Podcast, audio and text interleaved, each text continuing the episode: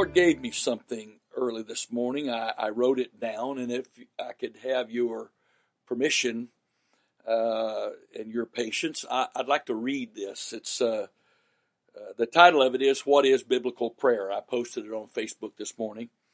What is biblical prayer? Biblical prayer is neither a ritual nor a religious obligation. It is fellowshipping with the Lord Jesus Christ and then allowing Him by His Spirit to flow through us in the ministry of faith. And this is according to Mark chapter 11, verses 22 through 24. Thus we speak the rhema, or the word of faith, and that's the terminology that Paul uses in Romans chapter 10, that we have a word of faith that's nigh us, even in our mouth, etc., and that we receive faith by hearing, and hearing by the rhema of God. So, biblical prayer, the Spirit of the Lord flows through us, and we speak the rhema, or words of faith, by His Spirit, and this is according to 2 Corinthians 4:13, I have believed, therefore I've spoken, and the Bible, Paul called that the Spirit of faith. So, thus we speak the rhema, the words of faith, by His Spirit, this is the Spirit of faith, as the Lord speaks His will or His word through us. This is prayer. This is prayer. I realize many people have a lot of different definitions of what prayer is, but this is biblical prayer. This is the prayer that Jesus taught His disciples. This is the principle of prayer that every man of God and child of God and the Word of God practiced in their prayer lives. And it's very easy, in my opinion, to read about their prayer and what they pray and discern that this is exactly what they were doing. I'll continue. This spiritual flow of God's words, or rhema, in prayer is the most significant element of real prayer. These words of faith are alternately prayed or spoken in the language of the understanding, our natural language, and with whatever language, other or unknown tongues, according to 1 Corinthians 14:14, that the Spirit of God chooses to pray through us. Because when we're praying in tongues, it's our spirit praying. And Paul said, what will I do? 1 Corinthians 14:15, I will pray with the Spirit, I will pray with the understanding also. But whichever a language that's praying through me, in my own language of my mind or my understanding, or in the language that the Spirit is choosing, I am praying the rhema of God. That is the will of God. That's the purpose of God. Entering into the flow of the Spirit is necessary because we do not know how to pray, and can never learn to pray real prayers independent of God's Spirit flowing through us. Why? Because the Spirit of God alone knows the will of God, and He only can pray through us in the perfect will of God. I'm reading to you from Romans chapter 8, verse 26. Likewise, the Spirit also helpeth our infirmities, for we know not what we should pray for as we ought, but the Spirit itself maketh intercession for us with groanings which cannot be uttered. And He that searcheth the hearts knoweth what is the mind of the Spirit, because He maketh intercession for the saints according to the will of God. The Bible in Basic English Translation says it this way, and in the same way the Spirit is a help to our feeble hearts, for we are not able to make prayer to God in the right way. But the Spirit puts our desires into words, which are not in our power to say. And He who is the searcher of hearts has knowledge of the mind of the Spirit, because He is making prayers for the saints in agreement with the mind of God. It is possible to use the principle of prayer against God in getting what you want from God, even if it's not the perfect will of God. But it is to your detriment. It is woe unto you if you do that. Therefore, biblical prayer is always predicated upon this, not my will, thine be done.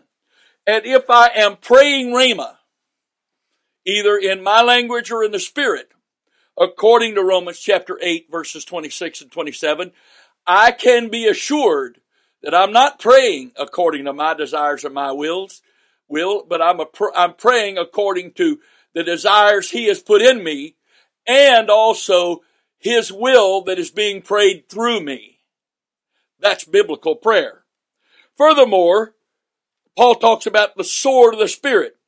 The sword of the Spirit is the Word of God, according to Ephesians 6:17. And the Greek word there is not logos, but it is rhema.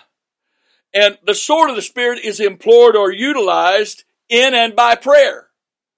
There's no other way to use the sword of the Spirit but in and by prayer. Again, as we've noted, according to the Greek text, using the sword is not simply repeating or quoting written texts from the Bible.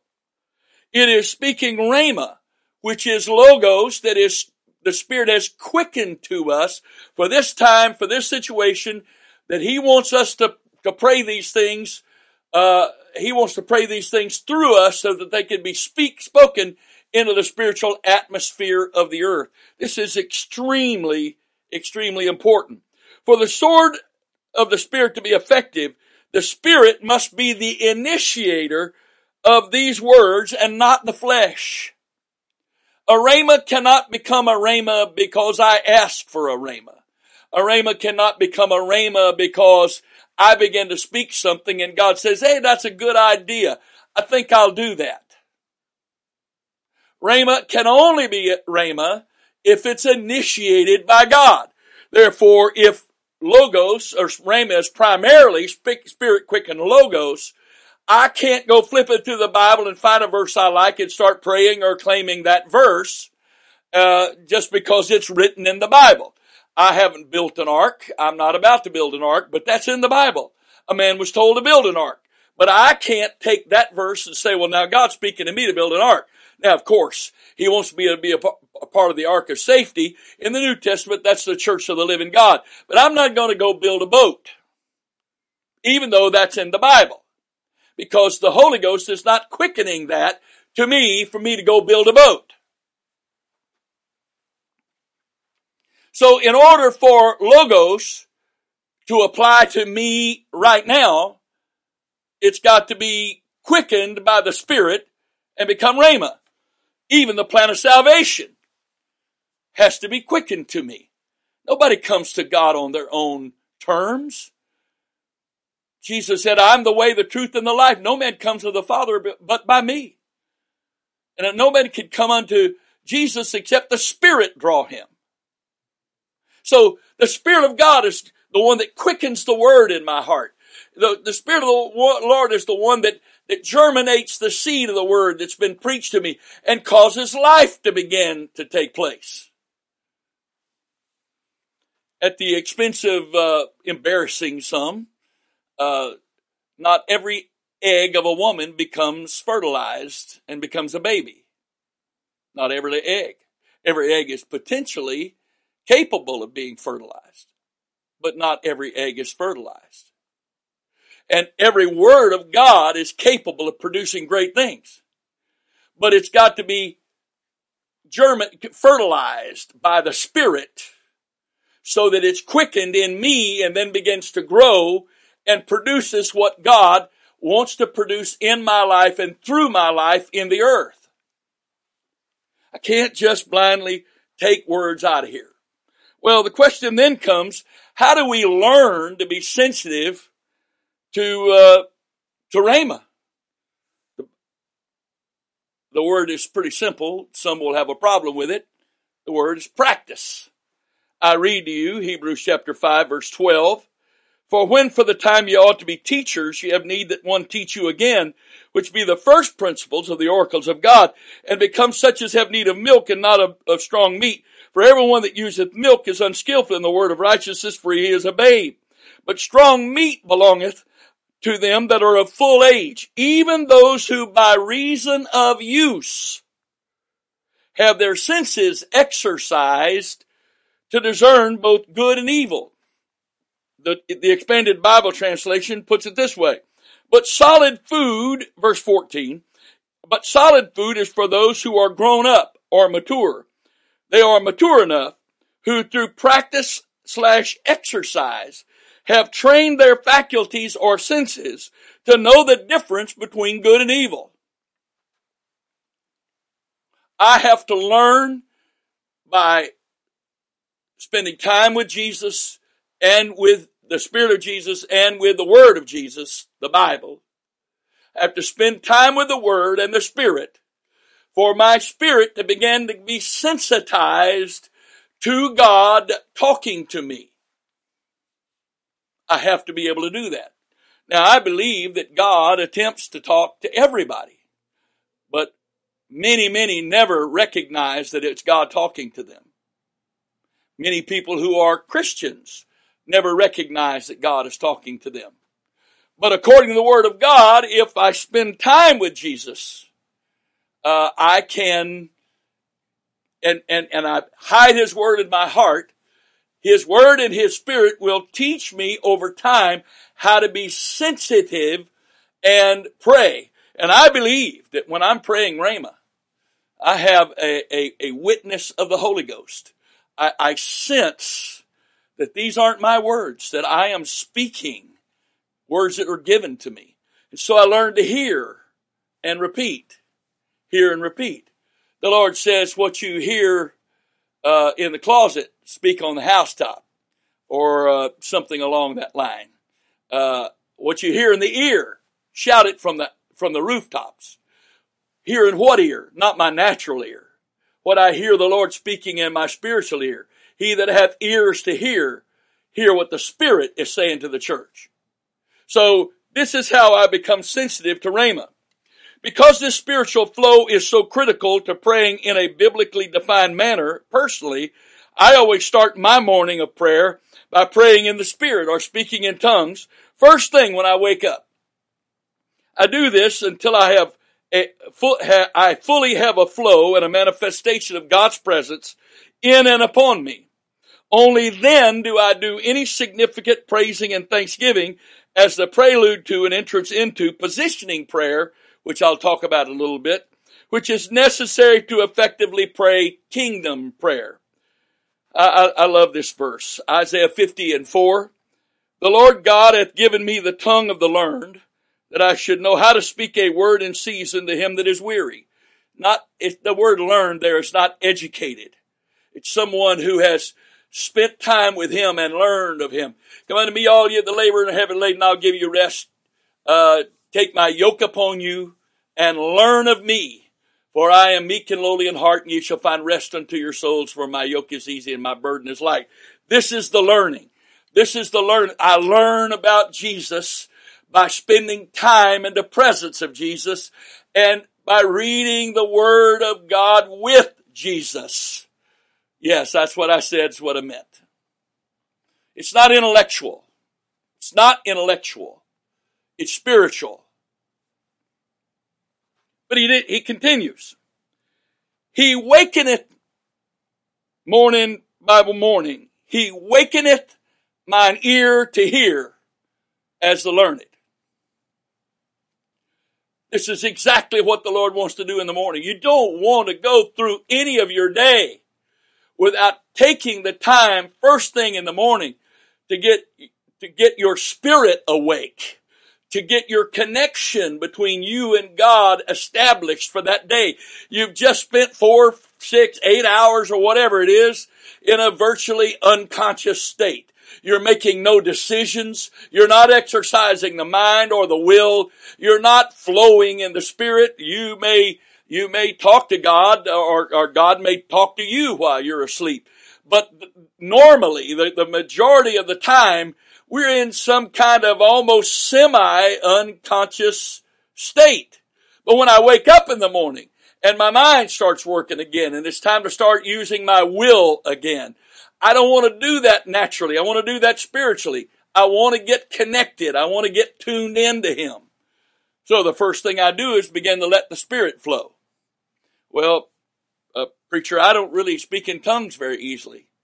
Well, I would pray for you that you would pray until you can, because it should be second nature spiritually. I received the baptism of the Holy Ghost when I was 10 years old. and probably didn't speak in tongues more than once or twice a year for the first 10 years of my life. But then God made it very clear to me through my pastor that it was his preference for me and a necessity for me that I be able to pray easily in tongues. And I don't have the time to go into all of that today, but it was an awesome thing. And so I made up my mind, this has got to change. And so I began to spend a lot of time in prayer at the church, just trying to, not to learn how to speak with tongues, but how to get past me, how to get past my will, how to get past my flesh. And I was single, so I had a lot more time available at that point in time.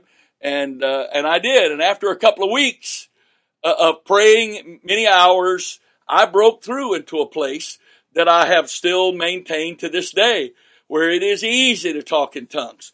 Many people think, well, that's not possible. The reason they think that is because they think speaking in tongues is an emotional experience and that it is emotionally activated. There is no biblical basis whatsoever for believing or teaching that speaking in tongues is primarily an emotional experience and or that it is emotionally activated. It is neither of those.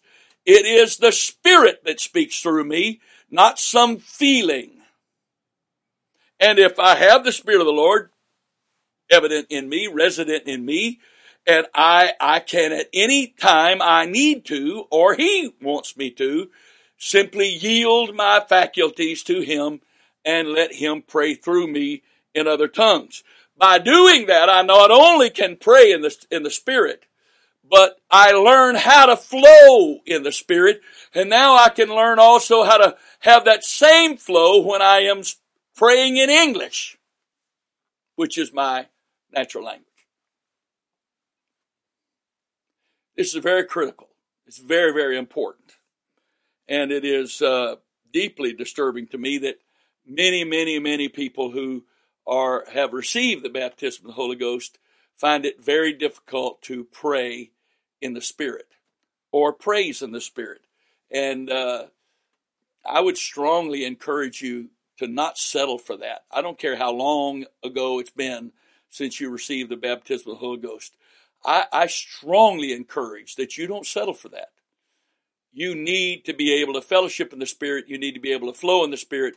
And the Lord needs you to be able to hear and repeat what He wants to say through your natural language. He also wants you to be able to let Him flow through you in either a heavenly language or earthly language that He chooses, but not a language that you know. When the Lord wakes us in the mornings, He desires to do more than awaken us naturally. He wants to waken His Spirit in us and us to His Spirit. What is the focus of this awakening? He wakes up our ears to hear what His Spirit is saying. By doing this, He can then begin to lead us into prayer, enable us to pray in a manner that pleases Him. Matthew 6 and 9, this is not the last time you'll hear that in this lesson or the next lesson. After this manner, pray ye. Praise God. So the Lord gave me that in prayer this morning. Why? Because it is His will for His people to learn to pray biblically. So very many honest, sincere, good people that love God to the best of their ability don't know how to pray. And prayer is a ritual to them. Prayer is a spiritual obligation, and they put in their time because they're a Christian, and Christians are supposed to pray. And so we spend time in some posture, kneeling or sitting or whatever, and we say words and it doesn't work for us. It just doesn't work. It doesn't. The reason it doesn't work isn't because prayer doesn't work. It's that we're not praying biblically. Biblical prayer always works. Always works. Praise God. I want to just come to this back here a minute.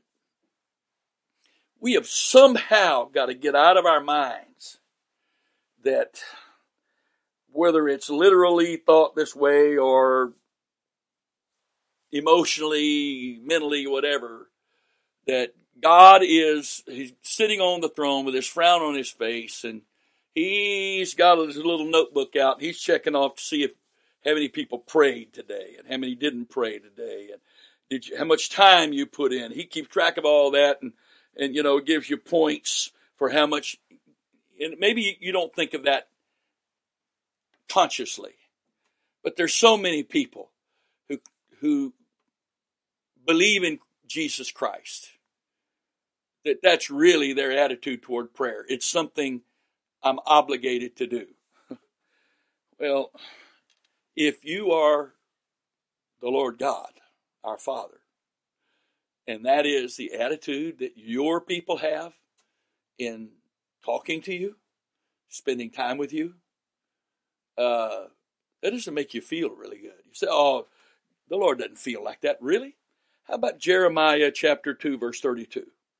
Can a maid forget her ornaments, or a bride her attire? Yet my people have forgotten me days without number. So many of the people of God don't have time. They're too busy. Don't have time to pray. We're busy. Our lives are very busy, you know, because we got to get up in the morning and go out and milk the cows and collect the eggs, and then we got to get the container of wheat down and get our mill out and grind it into some flour so we can mix it up and make some dough, and we got to go chop some wood to get it in our stove so that we can have a fire and cook breakfast because we got stuff to do. And then later on, the precious folks that do the washing, whoever that is in your household, has to get out the old tub and heat some water on that wood-burning stove and heat it all up and get the scrub board out and begin to wash the clothes and hang them out on the line and hope it doesn't rain till they dry and sweep the house, sweep it out. You can sweep it in the yard because there may not be a whole lot of grass out there because that's work, and life is so full because that's how full we are, right? Because we that's how consumed our lives are. No, our lives in this day and time are filled with stuff, filled with most of which, if we never did any of those things that our lives are filled with ever again, we would not be the least bit deprived. No. Oh, our lives are full. Our lives are full of stuff, and our time is filled up with stuff, and we're haggard trying to keep up with all this activity we've got going on, but we don't have time to pray, and we hustle into church exhausted and sit there trying to stay awake, and then we finally hope the preacher's not too long tonight because we need to go home, go to bed, and of course we never go right to bed when we go home. We got to check our Facebook account, and we got to check our email and make sure we've returned all the texts and make sure we check in with our friends to finalize our plans for this weekend of our party or fellowship or whatever we're going to call it. The world calls it a party and we call it fellowship, and our time is just full, and our church calendars are just full of all kind of stuff too, and we don't have time to pray. We don't have time to pray. Well, the Lord said, my people have forgotten me days without number. It doesn't sound to me like he's okay with that. But then earlier in the same chapter, he says, Jeremiah 2:9, wherefore I will yet plead with you, saith the Lord, and with your children's children will I plead. Yes, my spiritual decisions today are going to affect how God deals with my children and my children's children. I just let that one sink in a little bit. For pass over the isles of Chittim and see, and send unto Kedar, and consider diligently and see, if there be such a thing. Hath the nation changed their gods, which are yet no gods, but my people have changed their glory for that which doth not profit. Be astonished, O ye heavens, at this, and be horribly afraid. Be ye very desolate, saith the Lord. For my people have committed two evils. They have forsaken me, the fountain of living waters, and have hewn them out cisterns, broken cisterns that can hold no water. When when we receive the baptism of the Holy Ghost, he told the woman at the well in John 4, and also to the multitude at the feast in John 7, that he was going to be in us. He was going to put in us a well of living water, the Spirit of God flowing out of us, to not only keep us and our thirst quenched, but also that we would have a flow to give to others who are thirsty. But he said, my people have committed two evils. They've forsaken me, the fountain of living waters. And they've created holes in the rock called cisterns that you pour water in as a storage place, because it doesn't have its own source of supply. But my people's problem is they hewed out cisterns that are broken. They can hold no water. So the people of God, rather than having a fountain of living water bubbling up inside of them all the time, giving them peace and joy and hope and prayer and fellowship with God, they are empty. And they're so addicted to good church services to keep them going a few more days. This is not what the Lord's called us to. It's not what he's called us to. See, the early church progressed in their walk with God. In Acts 2:42, they continued steadfastly in the apostles' doctrine and fellowship and in breaking of bread and in prayers. Look at this list. All of these things are important. The apostles' doctrine, fellowship, spending time with each other. The fellowship there is the spiritual side of the fellowship. Breaking of bread is just spending time with each other, and in prayers. And so notice the order here. And that was where it was at the beginning, because they're just baptized with the Spirit and they're coming out of religion. So they still have some of the religion's priority. Is apostolic doctrine not important? It's absolutely essential. Is fellowshipping one with another and with God important? Absolutely essential. Where's prayer come in this order? In John 6, or Acts 6, verse 4, when the apostles were overwhelmed because the church had grown and now there was business to take care of, and they needed someone to help them administrate the feeding of the widows. They said, you pick out 7 men for them to do that, because Acts 6:4, but we will give ourselves continually, not continuously, meaning 24/7, but continually, meaning as a priority of our day on a regular, on an everyday basis. It was something that's our priority. We will give ourselves continually to prayer and to the ministry of the word. You see the order changed there. In the few short weeks, months, years, however long it was from Acts 2 to Acts 6, they learned something. That the most important part of their day was prayer. And that the ministry of the word, without it being totally founded upon prayer, biblical prayer, it was not effective. And it's not effective today. Oh, we have many, many men who are great students in preparing great sermons. But you hear them speak and there's nothing behind it. Oh, they can get an emotional charge out of people, but there's no conviction. There's no impact when they talk. Because while their words may be true, there's no spiritual import. There's no sense or awareness that these words are not coming from the man, but they're actually coming from God. Why?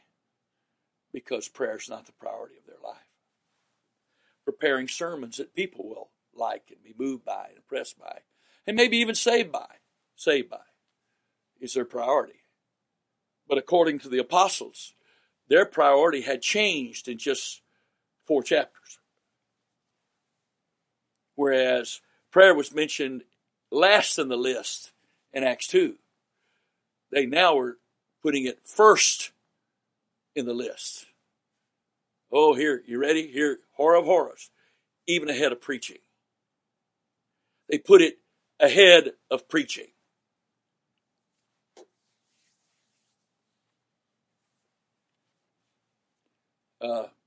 I didn't write it. And I didn't sneak into your house and change your Bible. Read it for yourself in your Bible, Acts chapter 6, verse 4. But we will give ourselves continually to prayer and to the ministry of the word.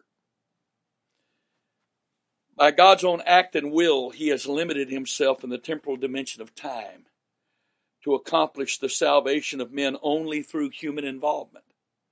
Therefore, for his plan and purpose to come to fruition, he requires willing and submitted human vessels and instruments to work through.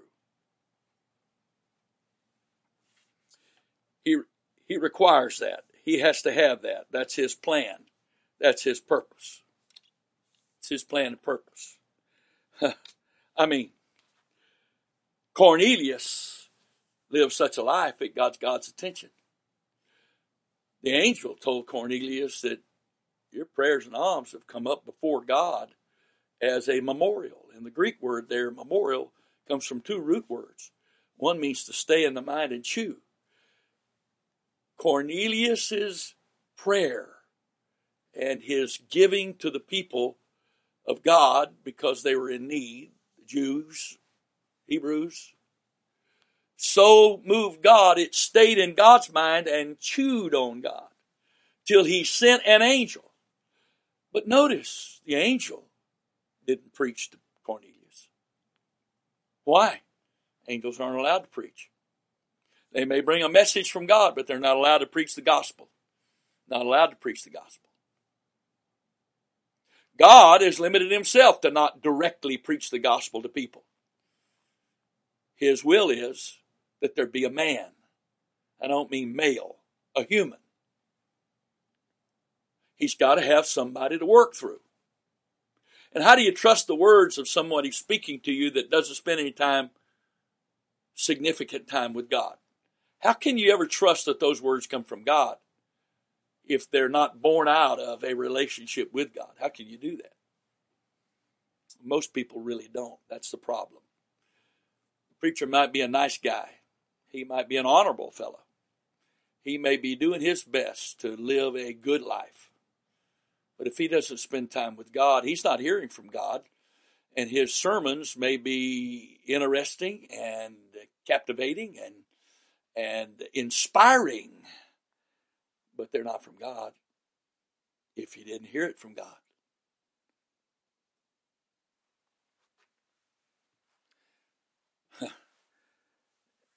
The Lord even taught us to pray. We'll talk about that some later on this lesson, also the next lesson. He taught us we're supposed to pray, "Thy will be done on earth as it is in heaven." Wait a minute. You mean God can't do his will down here without man being involved? Well, Jesus is the one that spoke those words specifically, and he did so on two different occasions. Because when he spoke those words, or similar words, in Matthew 6, it was a completely different setting than when he spoke those words in Luke 11. So at least twice we know he said that.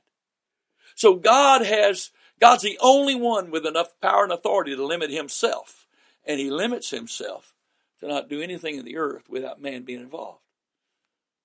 Now, we want to climb up in our grandstand, get our popcorn and soda, and sit and watch God work while we do nothing. There's no biblical place for Christian spectators. There's no place.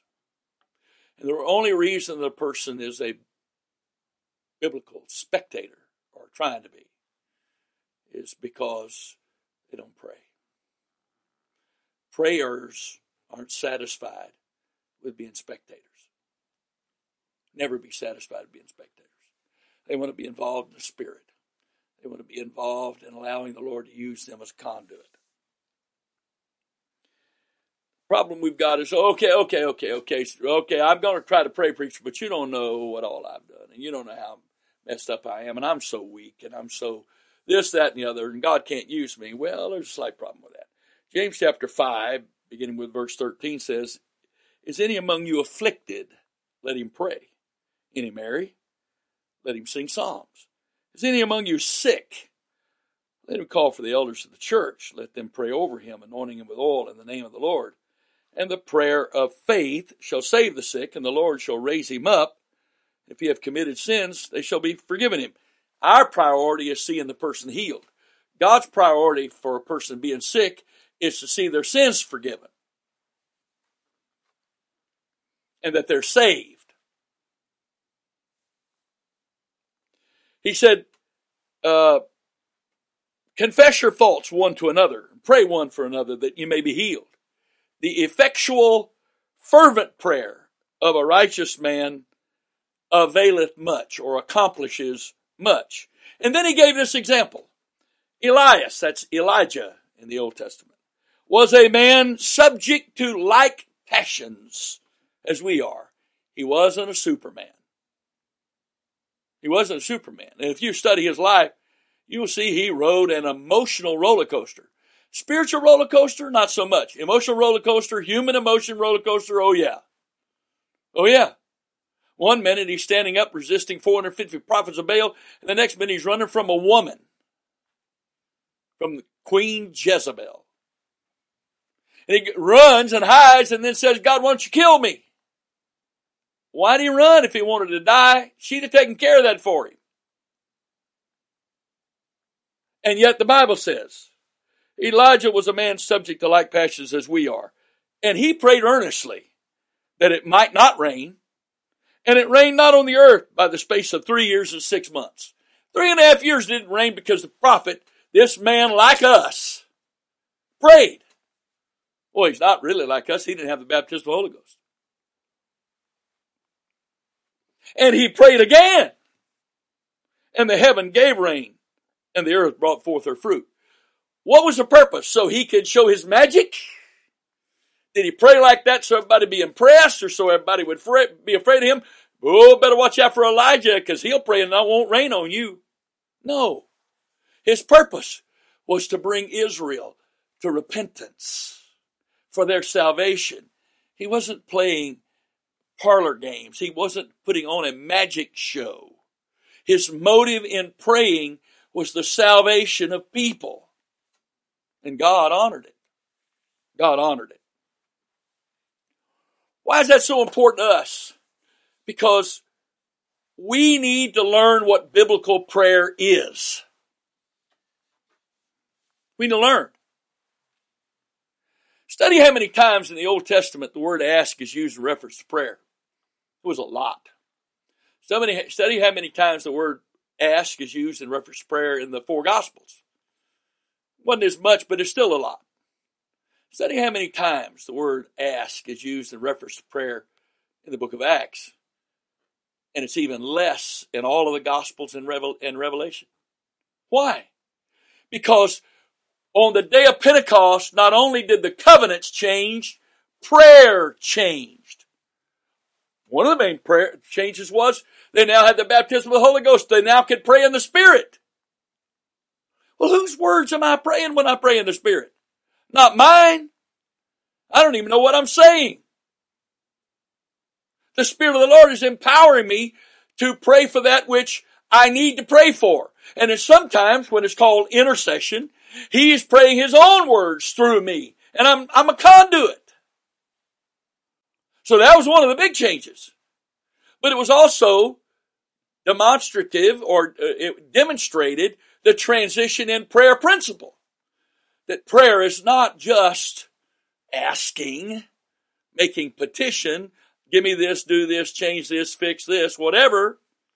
No, prayer was now speaking in faith.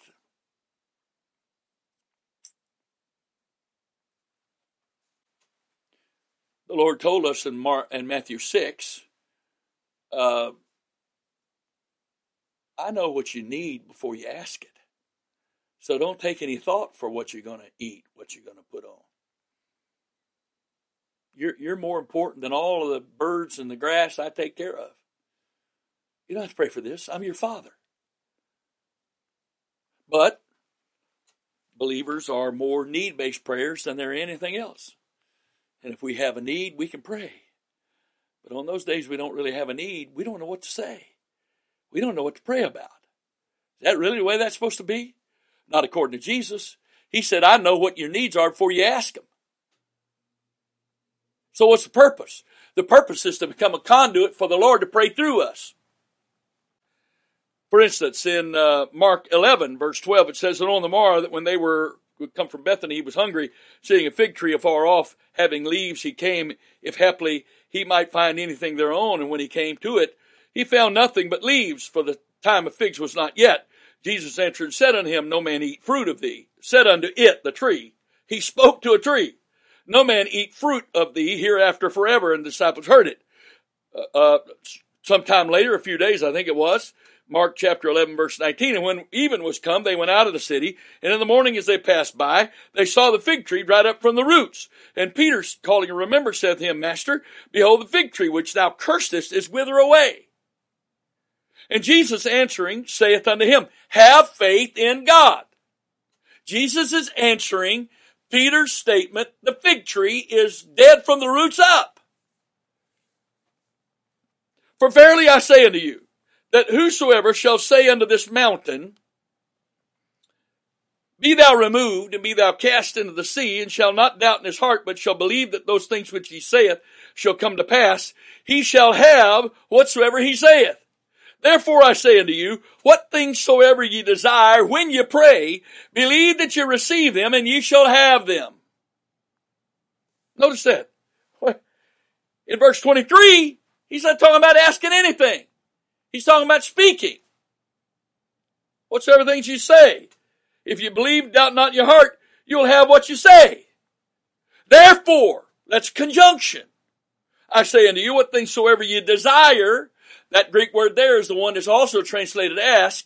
So notice that the word translated ask speaks as much about what he puts in our heart to be motivated to pray about as it does the act of asking. Because he didn't say anything about asking. Oh, Father, I pray that you move this great mountain. He didn't say that. He didn't teach that. He said, You will speak to this mountain, that whosoever shall say unto this mountain, Be thou removed, be thou cast into the sea, shall not doubt in his heart, but shall believe those things which he saith shall come to pass, he shall have whatsoever he saith. Therefore I say unto you, what things soever ye desire, when ye pray, believe that ye receive them, ye shall have them. The parallel passage, Matthew chapter 21, verse 19. And when he saw a fig tree in the way he came to it, found nothing thereon but leaves only, and said unto it, Let no fruit grow on thee henceforth forever. And presently the fig tree withered away. That doesn't mean it did it at that moment, because there'd be a contradiction to the scripture. Presently, at which some time. And when the disciples saw it, they marveled, saying, How soon is the fig tree withered away? Jesus answered and said unto them, Verily I say unto you, if ye have faith and doubt not, you shall not only do this, which is done to the fig tree, but also if ye shall say unto this mountain, Be thou removed, be thou cast into the sea, and it shall be done. And all things, whatsoever you shall ask in prayer, believing you shall receive. Again, the same word ask there is translated desire in Mark. It's translated desire. Do I ask or do I speak? He said speak. So whatsoever ye shall ask or desire in prayer, believing, you shall receive it. So, again, the spirit of faith. 2 Corinthians chapter 4, verse 13. I have believed, therefore have I spoken. What I have received in my spirit from the Father, He initiates the Rhema. I hear the Rhema in my spirit. I believe the Rhema. I speak the Rhema. I don't initiate that. But that's how faith comes. So then faith, Romans 10, 17, faith comes by hearing. Hearing by the Word of God. And why is this important? I have touched on some of this in earlier lessons, but I really felt like I was supposed to at least review this before I got into the rest of this lesson and also for the next lesson. We need to understand how the power of God works. Sitting in the parking lot of this building, there is an SUV. It's mine. Well, not actually mine. It belongs to the leasing company. But under the hood of that SUV is an engine that is rated at 420 horsepower. You say that's powerful. Not right at this moment, it's not. It's only potential. It's doing nothing. It's not, engine's not running. Car's not moving. Nothing's happening. Oh, there's great potential under that hood. But it's not activated and it's not operating. And we must understand our part in participating with the Lord for Him to activate His power in us and for it to operate through us. The Greek word translated dunamis, according to some Greek scholars, which we translate power or miraculous power, as a synonym, it primarily means potential. What it's potentially able to do. For instance, Philippians 2:13 says, "For it is God which worketh in you both to will and to do of His good pleasure." Now that sounds like a fairly straightforward verse, doesn't it? Except that, what does the Greek word behind these words mean? It is God which worketh in you. The Greek word there is the verb to activate, to cause to operate, to be active. In other words, God's the one that causes that power to begin to be able to work. So activating something and operating is not the same thing, but it's very closely related. So I get in the SUV with my key, and I push the button and turn it on, and now it's activated. But if I put my hands on the steering wheel, my feet on the accelerator, brake pedal, and I shift it in the gear, now it is operating. The power that was only potential is now active, and when properly applied, it is operating. Which is exactly what Philippians 2:13 says, "For it is God which worketh in you both to will and to do of His good pleasure." To do there is the same Greek word as God worketh in you. He is the one that's activating in me the desire. He is causing it to operate through me so that I can do. Operative power accomplishes things. Inherent power that is not active and not operating accomplishes nothing. It only has the potential to. The Logos in the Word of God, the Word of God, which is Logos, must be activated by being spoken, which is called Rhema. Unspoken Logos cannot be Rhema. Those things specifically imparted to us in the Word of God, the Logos, that need to be active in our lives every day must be activated each day by being spoken, claimed, or received. So, that's why I call this next part positioning prayer. There are things in the Bible that I'm promised. As an act of faith, as a part of my preparation to participate in the kingdom praying, I participate in what the Lord's taught me, which I call positioning prayer. For instance, He loves me. Well, there's a slight problem with that. I can only be loved if I receive it. So, do I need to say this every day, Brother Wright? You don't have to say it at all. That's between you and God. But for me, I want my ears, my natural ears, to hear me saying it. I want my heart. I want my spirit. I want this human will to hear me speak these things as the decision of my life, because out of the abundance of the heart, the mouth speaketh. So if I've got enough faith to speak it, I've got enough faith for it to happen. And I want my entire natural being to hear me pray these things. I don't pray the same thing every day. I flow in the Spirit. Some days He has me pray some things more in depth than other days. I just flow with the Lord, whatever He's having me pray. But there are certain things I pray, either in depth or in touching them every day. Receiving the love of God is one. Why? Because 1 John 4:16 says, and we have known and believed that the love that God hath toward us, we have known and believed the love that God hath to us. God is love, and he that dwelleth in God, in love dwelleth in God, and God in him. Herein is our love made perfect, that we may have boldness in the day of judgment, because as he is, so are we in this world. The Greek word there for judgment is K-R-I-S-I-S in the English equivalent letters, from which we get the word crisis. If you can't learn to trust the love of God in the crisis here, how are you going to trust the Lord in the judgment then?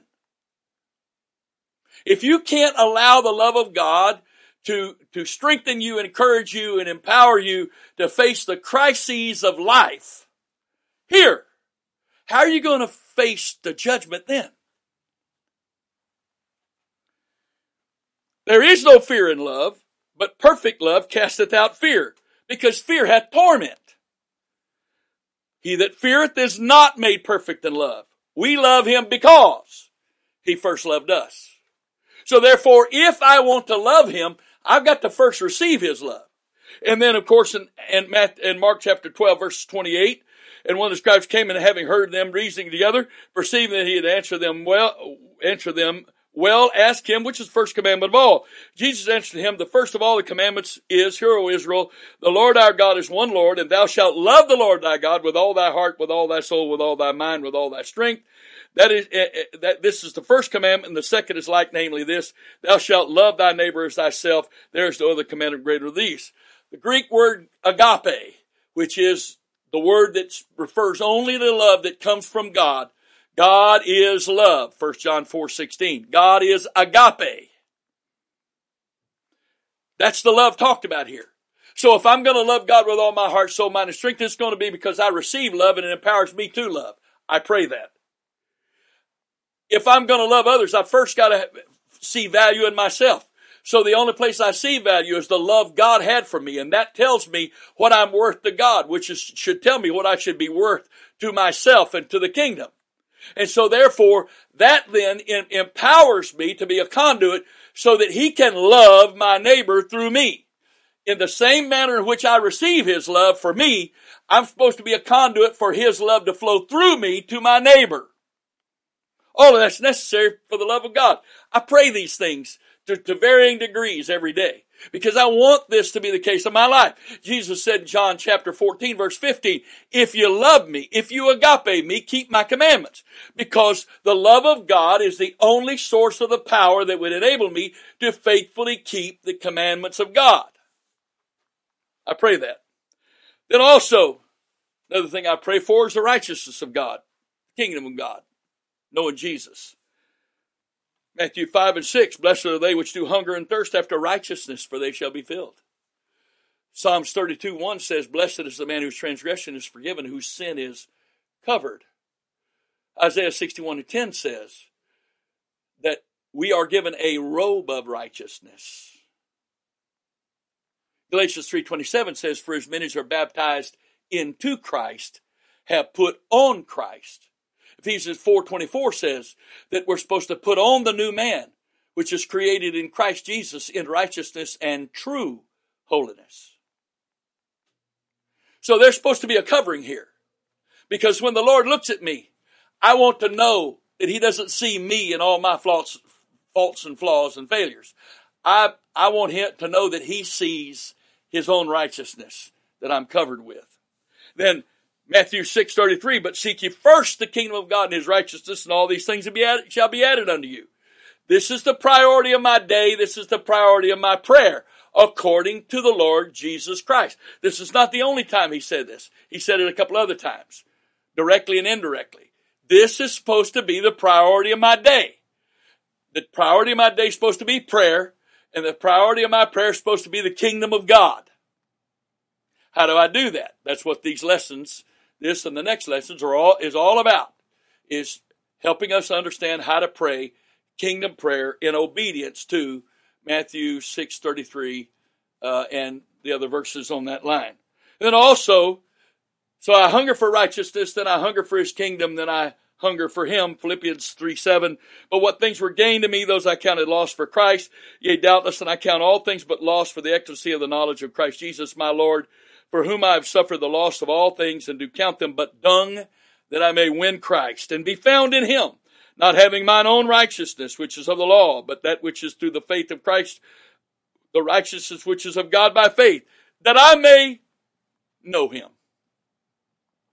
and the power of his resurrection, and the fellowship of his sufferings, being made conformable unto his death, if by any means I might attain unto the resurrection of the dead. I want his righteousness, and I'm told to hunger and thirst for his righteousness. I want his kingdom, and I'm told to seek first his kingdom every day. And Paul said, I want to know him so much that nothing else matters to me. No matter what it costs me, it's all compared to dung, compared to what I receive from Christ. This is an attitude and a spirit of prayer. These are the motives behind prayer that I'm supposed to have. I can't have these without the Lord. Jesus said in Matthew 5:6, blessed are they which do hunger and thirst after righteousness. What does that mean? The blessing is not receiving righteousness. The blessing is the fact that I have received hunger and thirst.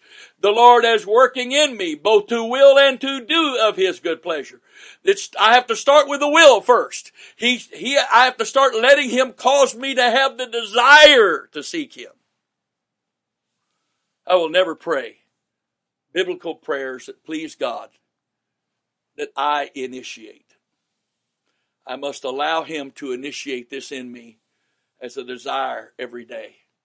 Oh, I tried to pray. I spent many years trying to pray. I'd pray some days. Some days I didn't. Some days I spent time calling it prayer. It wasn't prayer. There were days God in his mercy actually responded to what I was praying. He actually did that. I appreciate that very much. But, I spent a lot of time praying stuff that he did not initiate, he did not sanction, he did not teach. I spent a lot of time.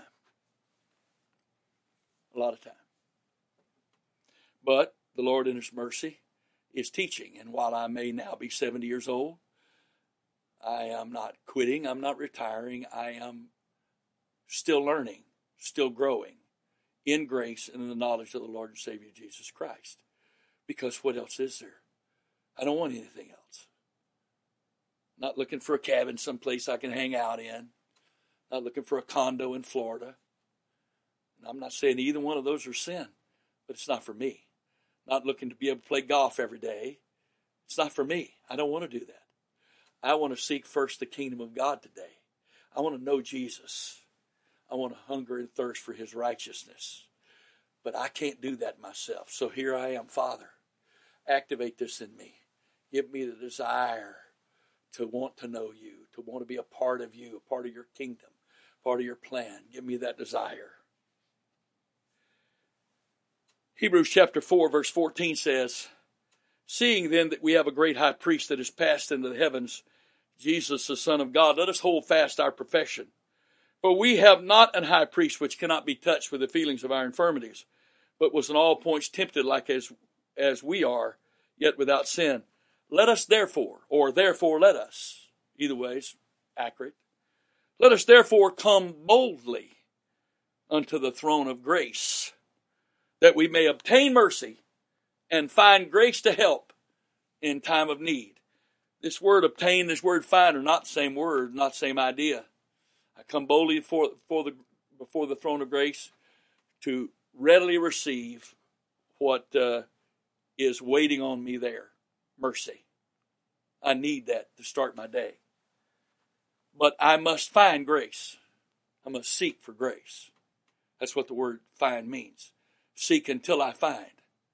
Every day I come boldly because I need grace today. What do I need it for? I need grace help. I don't need grace to help me do something, even though that's the way the King James Version reads. The word to help there in the Greek, according to the scholars I've read after and the interlinears that I've looked at, it's not a verb. It's a noun. It's not grace to help. It's grace help. I come to find, seek grace help. I want grace to empower me both to will and to do what pleases God through me. I want grace to do that. I don't want grace to help me try to do it. I want grace help. But I'm to come boldly for that. Well, how do I do that? I need to do that every day. I need to do that every day. There needs to be an activation of mercy and grace every morning as a priority of our positioning prayer. Psalms 59:16 says, "But I will sing of thy power, yea, I will sing aloud of thy mercy in the morning. For thou hast been my defense and refuge in the day of my trouble." Again, Isaiah 50:4, I've read already, "The Lord God hath given me the tongue of the learned, that I should know how to speak a word in season to him that is weary. He wakeneth morning by morning, he wakeneth mine ear to hear as the learned." Lamentations chapter 3, verse 22. Well, they made a song out of this. "It is of the Lord's mercies that we are not consumed, because his compassions fail not. They are new every morning. Great is thy faithfulness." Great is thy faithfulness. I want to be a part of the kingdom. I want to put the kingdom first. The Greek word for first in Matthew 6:33 means not only first in order of time, but first in priority. It has both of those meanings to it. I want that. I want to be a part of that. Why?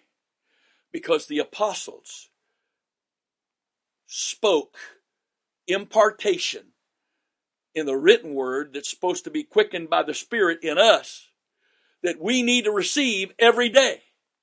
And as I was learning this, there'd be some days I'd pray this and other days I didn't.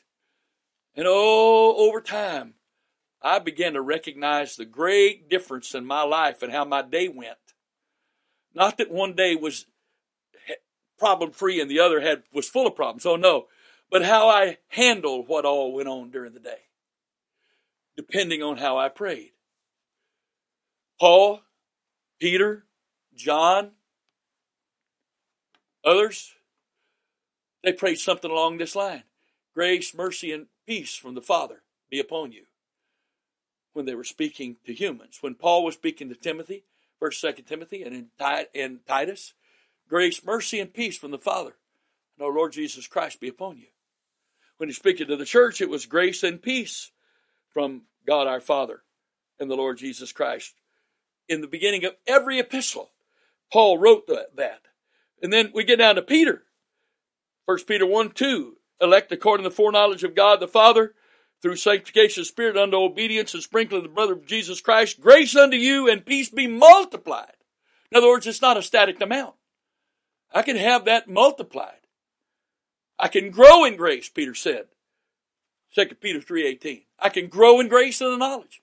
I can have grace and peace multiplied in me. How could you not want that? 2 Peter 1:2, "Grace and peace be multiplied unto you through the knowledge of God and our Lord and Jesus our Lord." How could somebody not want that? 2 John 1:3, "Grace be with you, mercy and peace from God the Father and from the Lord Jesus Christ, the Son of the Father, in truth and love." Jude, verse 2, "Mercy unto you and peace and love be multiplied." A different order, but the same three things: love, mercy, peace. Which is, grace is the love of God at work in your life. Multiplied. So there's no place in God to have a static relationship with God. There's no place in God to arrive and stay there until you leave this life. There's no place. It's not acceptable to God for that to be the case. There's so many other verses that use those words. In the New Testament, the epistles. I don't have time to read them all. But these three things need to be activated. And I pray something along this line. It varies every day. Something along this line. Father, I receive your grace today.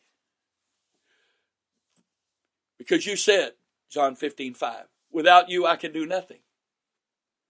I receive your grace today to work in me, both to will and to do of your good pleasure.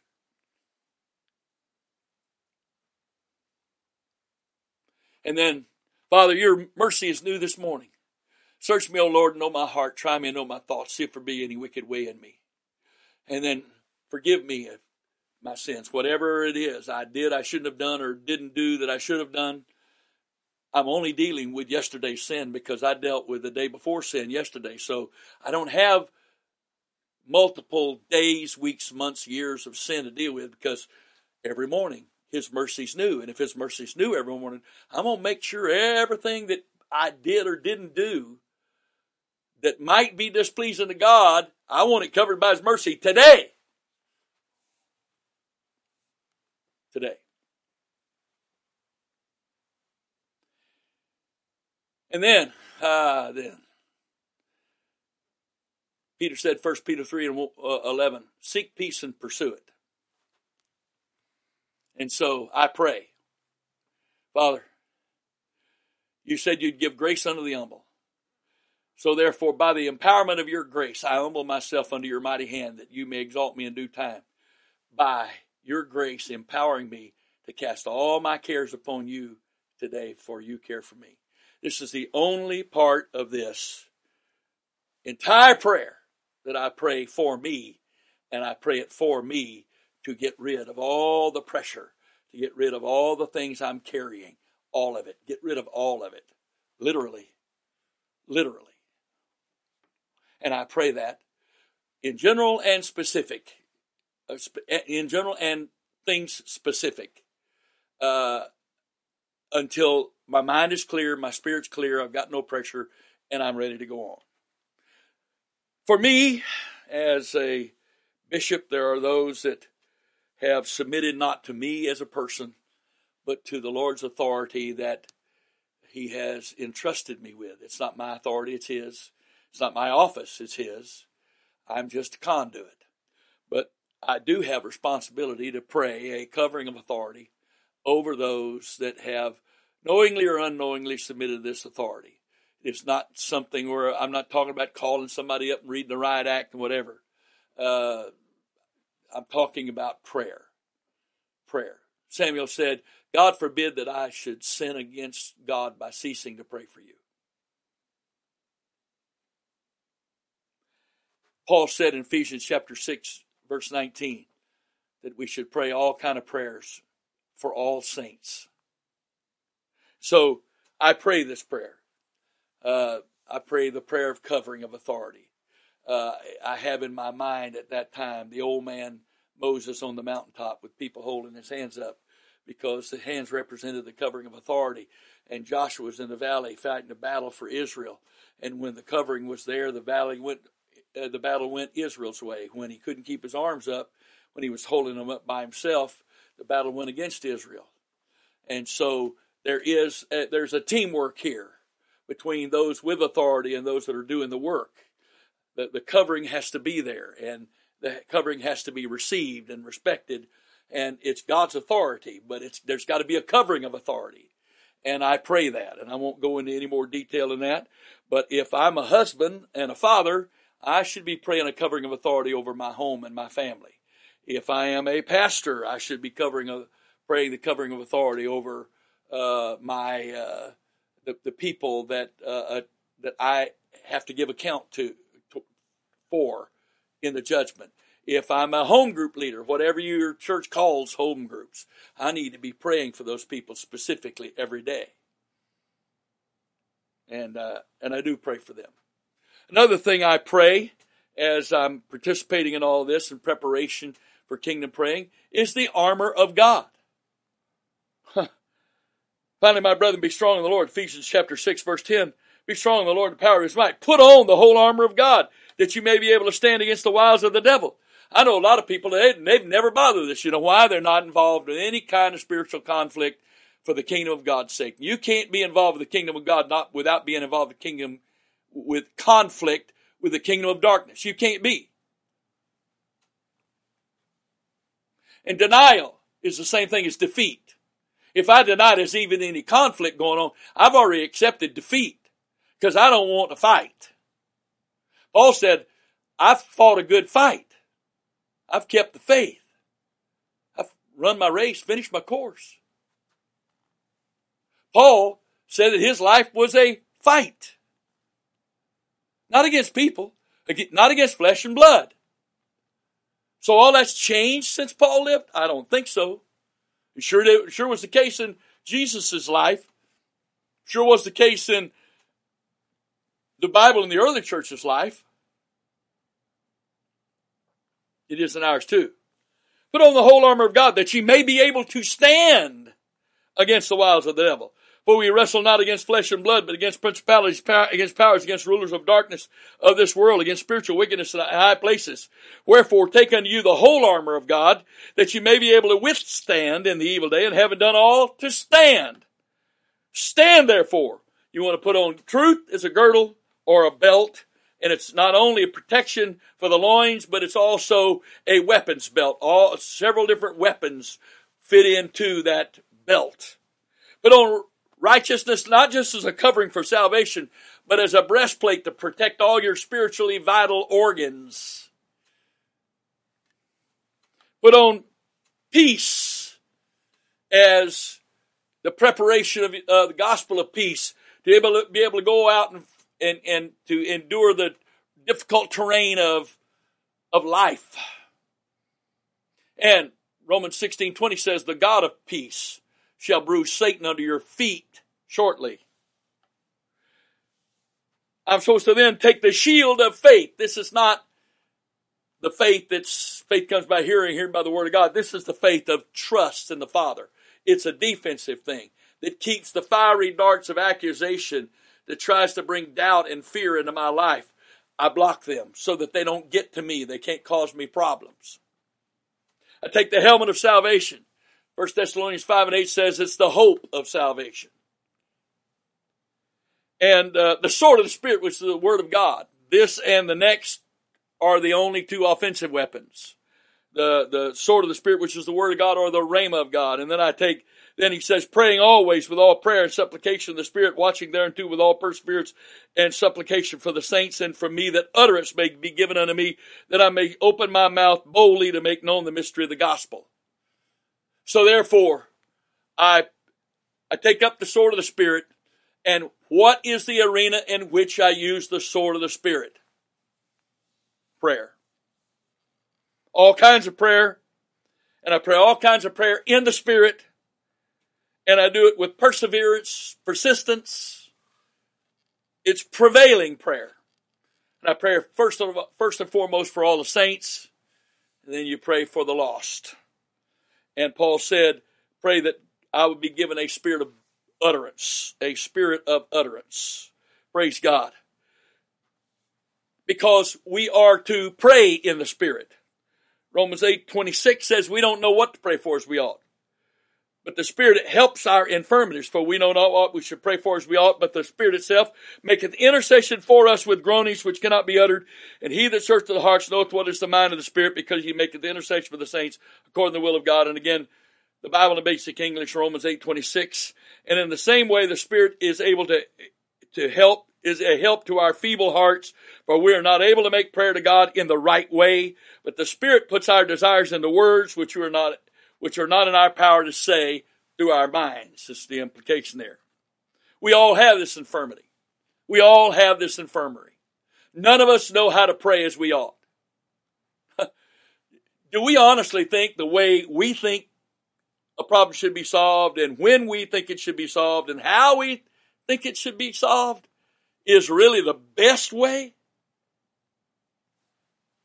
We don't know how to ask for that. We don't know how. So we cast the care, and then we let the Spirit pray through us when it's time for that particular thing. Whether in giving us rhema to speak to it, or in praying through us in other tongues. That's what we do. That's what we're called to do. So what's the purpose of all of this? All of this that I've talked about already is for the purpose of getting me to the place that I am ready to pray kingdom prayer. Kingdom prayer. Seek ye first the kingdom of God and His righteousness. That's Matthew chapter 6, verse 33. Well, how do I pray? How do I seek first the kingdom of God? Matthew 6 and 9. After this manner, therefore pray ye. And He gives us, Our Father which art in heaven, hallowed be thy name, thy kingdom come, thy will be done on earth as in heaven, and so on and so forth. This is kingdom praying. This is these things, not repeating these words, but these elements are things that God has given us to pray, and they are seeking first the kingdom of God. That's what He's told us to do. What's so awesome about kingdom praying is we become partners with the Lord. The prayer that we call the Lord's Prayer is actually an invitation to and instructions on how we are to participate with Jesus in His purpose every day. He has called us to be laborers with Him, together with Him daily. 1 Corinthians 3:9 says, for we are laborers together with God. Ye are God's husbandry, ye are God's building. 2 Corinthians 6:1. We then, as workers together with Him, beseech you also that ye receive not the grace of God in vain. And then, of course, some of the most awesome verses in all of the Bible is 2 Corinthians chapter 5. And I can't read all of that. There's not time here. I strongly suggest you do that. I call it 3 dimensions of a burden. The first reason I get involved with the lost is because I'm going to stand before God and be judged for my works, good or bad. Second of all, 2 Corinthians 5:11, knowing therefore the terror of the Lord, we persuade men. I'm involved with the lost because of the lost. But then 2 Corinthians 5:14, the love of Christ constraineth us, compels us, arrests us. Because we thus judge that if one died for all, then we're all dead. And in that he died, they that live should not henceforth live unto themselves, but unto Him which died for them and rose again. And then, of course, verse 17 says, if any man be as Christ, he is a new creature. Old things are passed away. Behold, all things become new. And then you come down to this, to it, God was in Christ reconciling the world unto Himself, and has given unto us the ministry of reconciliation because now we are ambassadors for Christ. As though God did beseech you by us, we pray you in Christ's stead, in Christ's place, be ye reconciled to God. He that knew no sin was made sin for us that we might be made the righteousness of God in Him. That's not an exact quote of any of those verses, but it's close enough for this moment. The point being, we are His ambassadors. He's not sitting in some foreign country. We're over here as foreign missionaries by ourselves trying to make this work. No. When it says we pray in Christ's stead, we are now the body of Christ. And God is now using the body of Christ on the earth, or wants to use the body of Christ on earth today, just like He used the body of Christ on earth 2,000 years ago. That's the will of God. That's the will of God. Therefore, the purpose of prayer is not to persuade God to do something which is already His idea. He has already paid every price necessary to provide and accomplish all that He has purposed to do.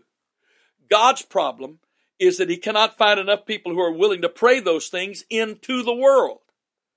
Man gave up the authority and dominion over the earth by sinning, but God has provided the means whereby we can redeem that dominion through the same name, word, and power, spirit, and blood that redeemed us.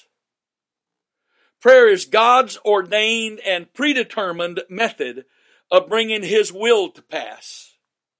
Anything and everything which we attempt to do with God, which does not have persistent prevailing prayer as its foundation, is doomed to futility and failure. Prayerlessness causes God to look like a failure because He does not do what He promised, when in fact man is the one who has failed God, His promise, and His purpose. It is time for us individually and collectively to repent and commit to participation with the Lord in this end-time effort to reestablish His dominion in the spirit world so that the lost of this world can be saved in large numbers. However, for us to participate with him, there has to be a specific foundation of faith and trust that must be established in our lives. There are at least 7 necessary conditions of this life of prayer. First, we need to have a growing, intimate, personal relationship with Jesus. Second, we need to have childlike faith in the Father. Except you be converted, becomes little children, you can't enter the kingdom. Third, we must have a complete trust and surrender to the Father. That he is our Father, we are his children. He is in control. There's nothing happening to us that he doesn't know about in advance and have control over it ultimately. Fourth, we need to have complete confidence that for the child of God, again, our Father's in control of everything. 5, we need to have complete faith in his love for us and his ability to save us, heal us, and keep us. 6, there needs to be constant vigilance to remain in submission and be surrendered to the Father's authority and his will. And 7, there needs to be a deep desire to be a part of God's plan and purpose, whatever part that may be, small or great, visible or behind the scenes. Now, every one of these points can be talked about for a long, long time. There's a lot of good stuff here. So I'm not going to go into the details of talking about each one of these specific 7 things that are really necessary. You say, well, Brother Wright, I can't say any or all of those things are really worked out in my life. Of course they aren't. That's why we're growing in grace and the knowledge of our Lord and Savior Jesus Christ. I have to pray with him because as I commit to him, he will work these things out in me. He's been trying to do that with all of us all this time. Some of us have not given ourselves to him and not giving him the priority in our lives, not giving him the opportunity to be first in our lives so that he can work on these things in us. And many of us, he has worked on some of these things to varying degrees as we've allowed, but we, not understanding what he was doing, we have resisted some of these things, and we can't do that. It's not possible. It's not positive for us to do that. I have a question for you when it comes to kingdom praying. In the Bible, when did Jesus ever pray for himself? You say, well, he was God, not that flesh. And that flesh was going to die. We only have one recorded prayer where he prayed for himself, and he was very quick to surrender even that request to God. If it be possible, let this cup pass from me, nevertheless, not as I will, but as thou wilt. That is the only recorded prayer where Jesus ever asked for anything for himself, and even that he did not want because he knew it was not the will of God. Why did he never pray for himself? Because he knew why he was born. He knew what his destiny was. He knew what his earthly destination was, death. Therefore, what was there to pray for? He had absolute confidence that his Father was in control. I'm asking you the same thing. You're born again of water and the Spirit. You're born again into the kingdom of God. Not the church. It doesn't say the church. You're born again into the kingdom of God. The church is who we are. The kingdom is what we do. We don't do church. We don't have church. We participate in the kingdom as the church. So, what about this? If he is our Savior, and he naturally was a son of God, and we are born again to be sons of God, he knew what his destination was, and we don't. He knew what his destination was in this life, and we don't. I'm not talking about our natural destination, where we're going to retire and how much money we're going to have to live off of. No. What's our spiritual destination? Why were you born? What are you doing here? I've lived all my life to get to this day. All of my life I've lived for this day. I've looked for this day, longed for this day, prayed for this day, all of my life. There is something very significant going to happen when many, many, many believers around the world begin to pray together. Pray the prayer that the Lord instructed us to pray. Something very significant is going to happen. I've lived all my life for this. I believe it with all my heart. Something very significant is going to happen. Do you know what you're doing here? Do you acknowledge that you were born to be a part of His kingdom? That He has a pre-planned place for you in His kingdom? I believe there's not one human being born that God doesn't have a pre-planned place for them in His kingdom. And the whole issue is whether or not they're going to give themselves to God and be saved so that they then can submit to God and be a part of that kingdom as He plans. Oh, Jesus, help us. Our problem is we're so afraid. We are so afraid that we're going to suffer. My dear, dear one, I must say this to you. If you have read the Bible at all, you know that suffering is a part of this. It was for Jesus. It is for us. He never promised to make this heaven suffering-free, problem-free, pain-free, pressure-free. He never promised that. There's a purpose in all of that. If we suffer with Him, we shall reign with Him. Paul said, that I might know Him in the power of His resurrection, the fellowship of His sufferings. Wait. Isn't that opposite of the order? Shouldn't it be in the fellowship of His sufferings and the power of His resurrection? Shouldn't we suffer then be resurrected? No. We were resurrected in Christ. That's how we were born again. We went through the death, burial, and resurrection. We experienced the power of that. But our life is to learn how to fellowship with Him. Paul said he went through hungerings offering, thirstings offering, sufferings often.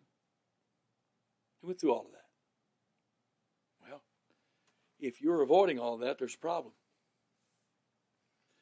There's a statement I want to share with you. The caterpillar's suffering was a cocoon, not a catastrophe.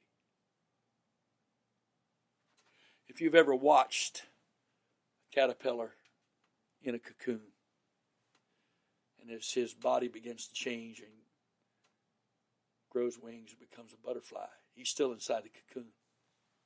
It's very confining, very restrictive. It's very difficult. And if you watch the violent shaking of that caterpillar, that's become a butterfly in a cocoon. So that's horrible.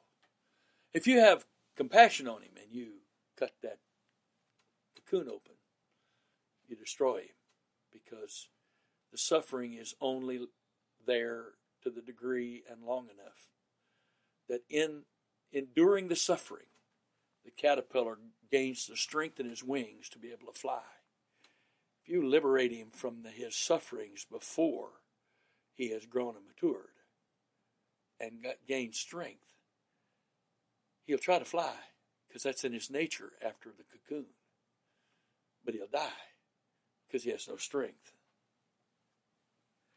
We cannot ask God for things without expecting to experience the travail and the pain of the delivery of those things. It never ceases to amaze me that people, believers, pray for stuff and expect there's no price. We don't buy it. It's not a question of paying the price to buy it. But everything God gives us, our flesh can take and use for itself, and every one of those blessings can destroy us. So if I'm praying to receive something from God, God in His love for me has got to let me suffer enough, to grow enough and develop enough strength that I will be able to stay saved after receiving that.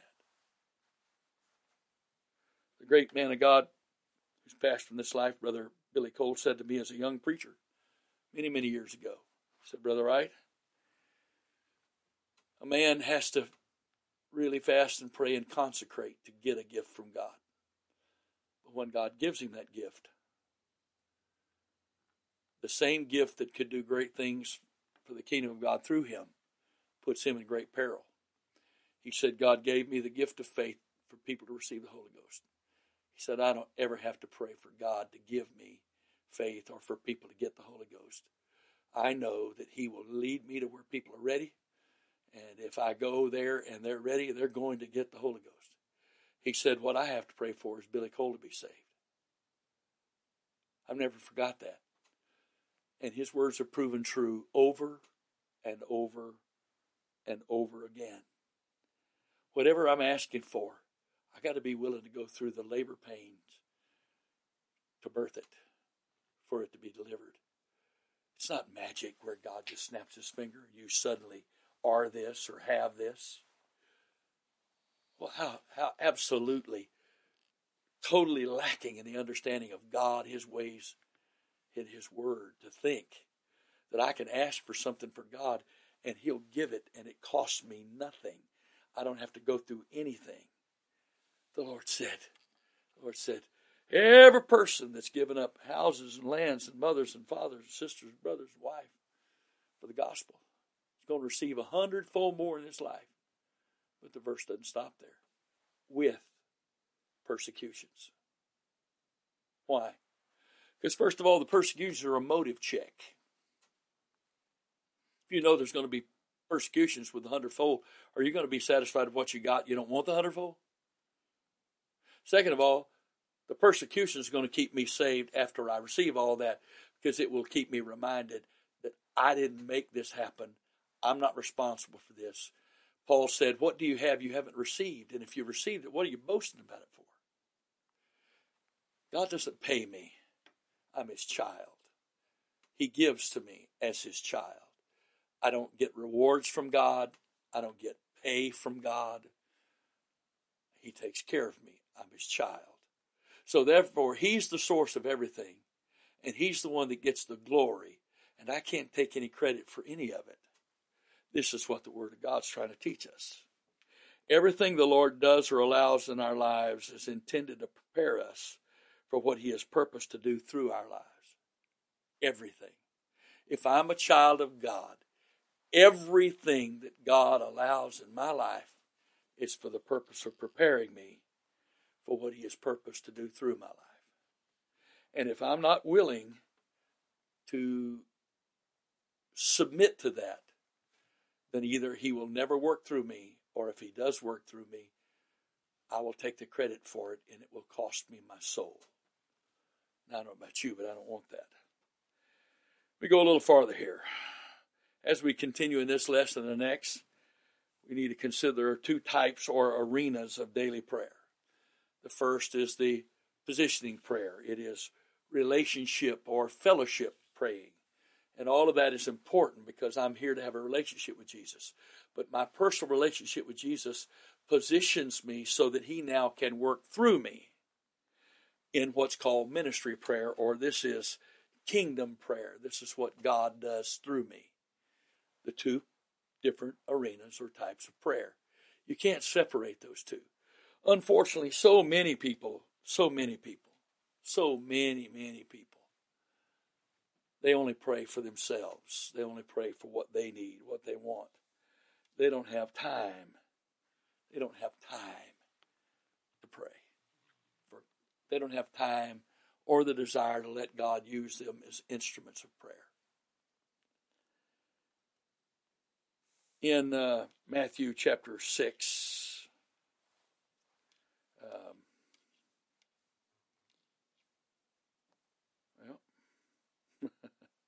there it is. Matthew chapter 6. The Bible says that, no, I'm sorry, I was there. In Luke chapter 11, verse 1, the Bible says, and it came to pass that as he was praying in a certain place, when he ceased, one of his disciples said unto him, Lord, teach us to pray as John also taught his disciples. The Bible in basic English says, and it came to pass that he was in prayer in a certain place, and when he came to an end, one of his disciples said to him, Lord, will you give us teaching about prayer as John did to his disciples? Now, I understand that they wanted to be taught how to pray, but I have to believe that at this point in time, they'd heard Jesus pray more than once. And that they knew and they began to really recognize how different his prayer was from theirs. How very different. And so, when they said, teach us to pray, now John taught his disciples to pray. We want to learn like you pray. We want to learn to pray like you pray. The word disciple here means more than in the New Testament than a mere pupil or learner, according to the Complete Word Study Dictionary. It speaks of an adherent who accepts the instruction given to him and makes it his rule of conduct. So a disciple is someone who not only is taught principles, but they put them into practice. Are we a disciple? The question is, do we need Jesus to teach us to pray? Why would the disciples need Jesus to teach them to pray? Why do we need Jesus to teach us to pray?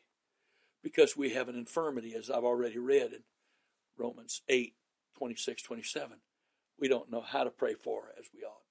We don't know how to pray. We don't know how to pray. Week's expanded translation of Romans 8:26 says, and in like manner also the Spirit lends us a helping hand with reference to our weakness for the particular thing that we should pray for according to what is necessary in the nature of the case. We do not know with an absolute knowledge. We don't know how to pray. We don't know how to pray. We need God to teach us to pray. We need him to teach us how to pray. But, and I know I'm hitting some high points here, and some of them may not seem to be flowing together, and I don't have a problem with that. I'm hitting these high points. I'm not exhausting any of these subjects. What I'm really doing, to be quite honest with you, is I am purposely, consciously sowing seed into your spirit, into your heart. I don't really particularly care whether or not your mind understands this while you're listening to it.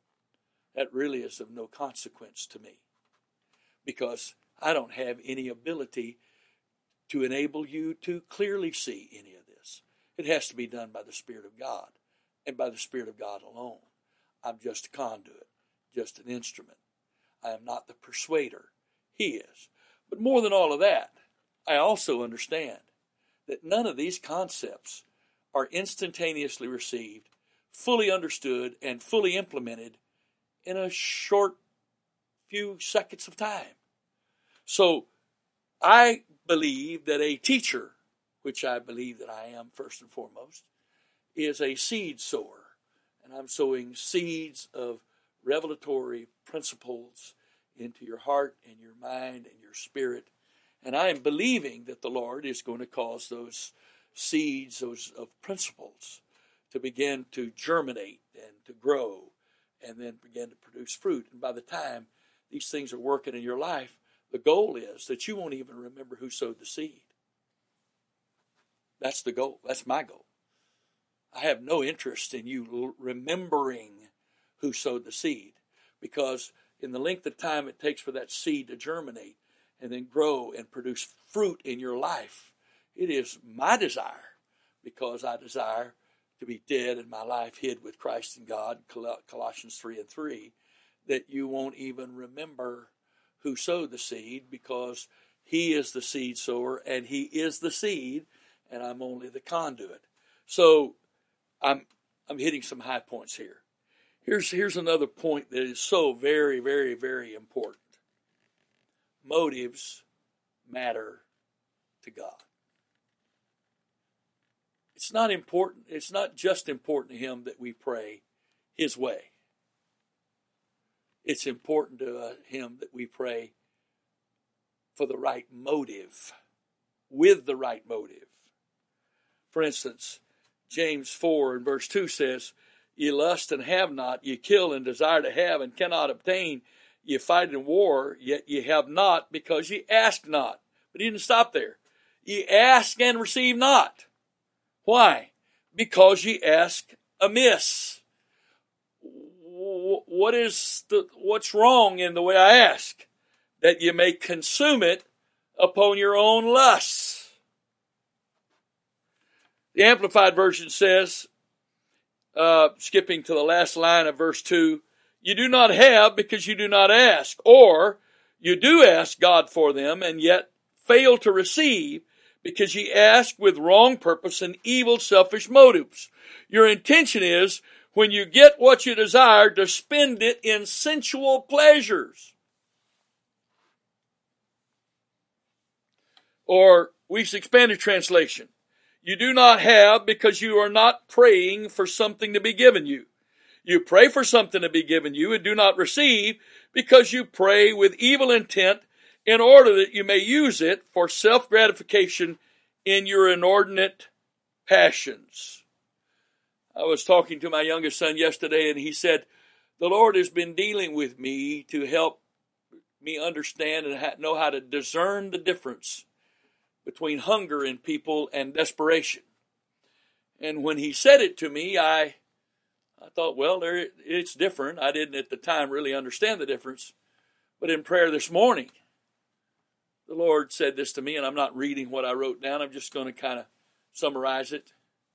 When a hungry person comes to God, and they seek for God, and they seek for things from God, whatever God gives them because of their hunger, it draws them closer to God. It always draws them closer to God. Not closer to the thing that was given them, but closer to God because of His love He demonstrated in the giving. But when a person has something going on in their life and they're desperate, but they're not hungry, and they come to Jesus out of desperation, and in desperation they seek God for help in the situation that they're desperate over, and He hears their prayer, and He answers their prayer, and He deals with the situation they're desperate over and solves their problem because they came to Him desperate but not hungry. When everything returns to normal, they drift away because they were after what He could give them, not after Him. And there are many people like this, many people, that in a time of emergency, in their panic praying, it's when they do pray, and they will pray. The doctor's diagnosis is bad, or there's some kind of financial crisis, or your marriage is on the rocks, or your kids are acting crazy, whatever. You're desperate. It's desperate. You're desperate. And you get serious about prayer. And because you're serious about the prayer and you're desperate and you come to God and He's kind and merciful and loving, He will give you what you're asking. But over time, you will prove that you weren't hungry. You will prove you just came to Him out of desperation, because when everything returns to normal, you go back to the way you were. You don't get closer to God. You go farther away. But the problem is now, it's okay to risk even more, because if you get desperate, you can come to God and He'll fix it all, so you can live your way, live your life how you want to.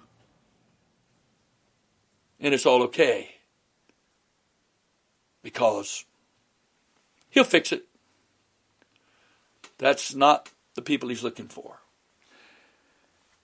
I know that some teach that the rapture of the church is going to be a rescue mission. That so many are falling away that if the Lord doesn't come quickly, there won't be any of us left. I'm so sorry. I don't believe that at all. At all. The rapture of the church is a groom coming for his bride. Do you really want a bride that has to be beaten in submission to marry you? I've said this many times. But if on the evening of November the 1st, 1968, while I stood at the altar waiting, hearing the wedding march or the bridal, Here Comes the Bride, whatever that song is, waiting for the back doors of the church to open, see my bride and her dad come in the back door. If there'd have been a commotion and the back doors would have burst open and he had his back to me dragging her down the aisle and she's resisting and causing a scene because she doesn't want to marry me, he wouldn't have gotten very far. I'd have been down that aisle in a heartbeat. And I would have said to Mr. Singletary, "Brother, if she doesn't want me any more than this, I don't want her either. There's not going to be a wedding here tonight. I'm not marrying somebody that's got to be forced to marry me." And for those of you that believe that the tribulation is necessary to get the church right with God so he can come save her, I'm sure glad I'm not married to you. I'm sure glad I wasn't waiting on you standing at the altar that night, because I don't want to be married to for eternity to someone who doesn't want me as much as I want them. And you know something? I'm made in his image, after his likeness. I don't believe he wants somebody who doesn't want him as much as he wants them. That's why we're going to be involved in kingdom praying. That's why. In the next lesson, I'm going to go into kingdom praying, the specifics of kingdom prayer. Enough preparation. I'm going to go into kingdom praying, go into the details of it. And I'm hoping and praying that you will make the time to listen to this. I know this lesson was a little longer than the others, and I pray that whatever your capacity is for receiving the word, that you've figured out a way to be able to hear this lesson in its entirety, even if you had to break it up into parts. God bless you. Thank you for your time. Thank you for your attention. I pray that the Spirit of the Lord has talked to your heart. In Jesus' name, God bless you.